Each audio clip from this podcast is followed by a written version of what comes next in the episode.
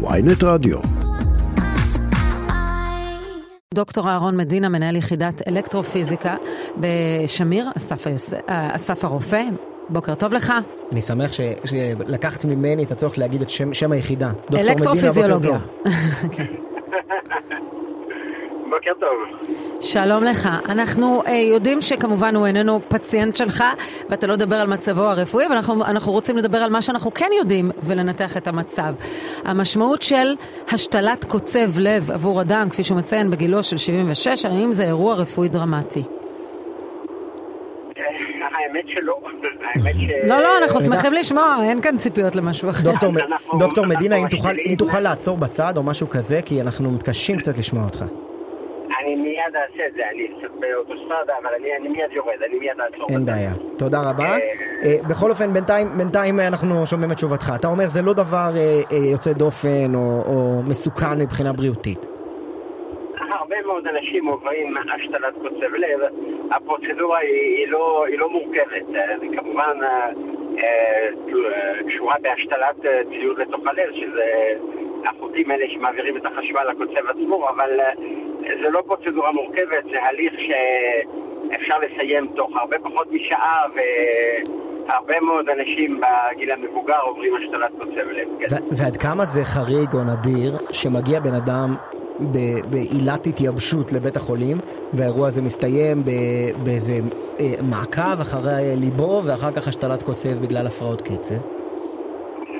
אז תראה, הנקודה היא שהאיש איבד הכרה ולאובדן הכרה יש הבחנה מבדלת. אחת מהן זה התייבשות באמת, אבל אחת מהן זה הפרעות קצב, כפי שהיה לראש הממשלה. אז אני מניח שעקב הנסיבות שהוא סיפר עקב הסיטואציה שהיה בחום וכולי וזה, חשדו שהסיבה לאובדן ההכרה זה יהיה התייבשות, וזה כמובן יתברר כלא נכון, יתברר שהסיבה שהוא איבד הכרה זה כי ככל הנראה הוא יפסיר כמה פעימות, זה הפרעת הקצב המדוברת, והשבב הזה שהושתל בתוכו, בתוך הגוף שלו, שזה, שזה הליך uh, מקובל. זאת אומרת, אדם שמאבד הכרה, היום יש אינדיקציה ברורה של סל הבריאות להשתיל את המכשיר הזה, את המנטר. כן. והמנטר הזה זיהה את הפרעת הקצב, ולכן הוא שתל קוצב... אז, אז אנחנו רגע, בעצם... דוקטור מדינה, אם שוב אתה יכול איכשהו לעצור בצד ולשפר את הקו. כי דבריך מאוד חשובים. מה, שאתה בעצם אומר בשורה התחתונה, אירוע התייבשות לא היה. בעקבות החשד להתייבשות עלו על הפרעת הקצב, אבל זה אירוע, האירוע שבו הוא מאבד הכרה קורה בגלל בעיה בהפרעת הקצב של הלב. שתי הסיבות הן טובות, אבל במקרה של ראש הממשלה, סביר להניח, יכול להיות שהשילוב של השתיים, אבל סביר להניח שהסיבה, אני פשוט בכביש אחד, אני מחכה. להזדמנות הראשונה לרדת כדי... אנחנו מיד נארגן לך חסימת כביש עם מפגינים, מה הבעיה? הנה, הנה, יש עוד אלף מטר יש כאן בפרט, הנה. עכשיו, מה המשמעות של ההליך עצמו הרפואי? אנחנו יודעים שמדובר בטשטוש ולא בהרדמה מלאה. מבחינת ההחלמה, כמה זמן נדרש להחלים? ההחלמה היא מהירה כי ההליך הוא לא מאוד חודרני, זאת אומרת, בעצם הנזק שעושים לגוף, שזה חתך קטן באזור החזה השמאלי העליון ומשם סוגרים ומכניסים את החוטים, מזה מחלימים מהר.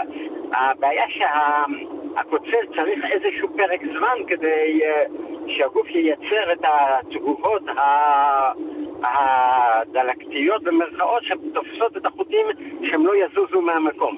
זאת אומרת, אם מישהו עובר השתלת קוצב ומיד לאחר מכן יוצא לריצה, סביר להניח שהאלקטרודות יקפצו מהמקום ו... והוא יהיה באותו מצב בדיוק שהוא היה קודם. ומה אם מיד לאחר כך הוא, הולך לדיון דרמטי על עתידו של צה"ל? אם... אם זה, זה עלול לגרום לקפיצות. גם על שעות ארוכות בכנסת, דיונים, יום עבודה של ראש הממשלה. זה דווקא נראה לי דבר שהוא מורגל בו, אבל לשבת עם הרמטכ"ל בחדר, והרמטכ"ל אומר, אדוני ראש הממשלה, אם, אם, אם אתם לא עוצרים את החקיקה, אין לי צבא, ששוב, בעיניי האזרח, זה דבר ששקול, לא יודע, לאיום על הדמוקרטיה ברמה הכי, הכי בסיסית שלה, או משהו כזה. זה דבר שיכול להקפיץ לב של בן אדם. זה נכון, אבל uh, זה גם נכון בוודאי לאדם בגילו של uh, ראש הממשלה, שכל מתח יכול לגרום. לבעיות לבביות, אבל מדובר בבעיות אחרות. זאת אומרת, זה, ש... זה שהקוצב שם, הוא עושה את העבודה שלו. ברגע שהקוצב בפנים, הוא עושה את העבודה שלו. מהבחינה הזאת, הספציפית של הקוצב הוא לא בסכנה. יש כמובן את כל הגורמים הנוספים. אבל מה שאני מנסה להבין מדבריך, אם היית מטפל בו, אה, היית ממליץ לו דווקא, היממה שהוא עומד לעבור אחרי השחרור היא יממה מאוד דרמטית, כפי שציין ישי, גם בהיבטים של הצבא, אבל גם בהיבטים של מתח סביב החקיקה וכולי, אה, הכרעות הפשרה. האם אתה היית מציע לו לקחת פסק זמן ולחזור לכל הדברים האלה בעוד יום-יומיים, או שלהמשיך בשגרה הרגילה? שגרת ראש הממשלה, שהיא שגרה מותחת.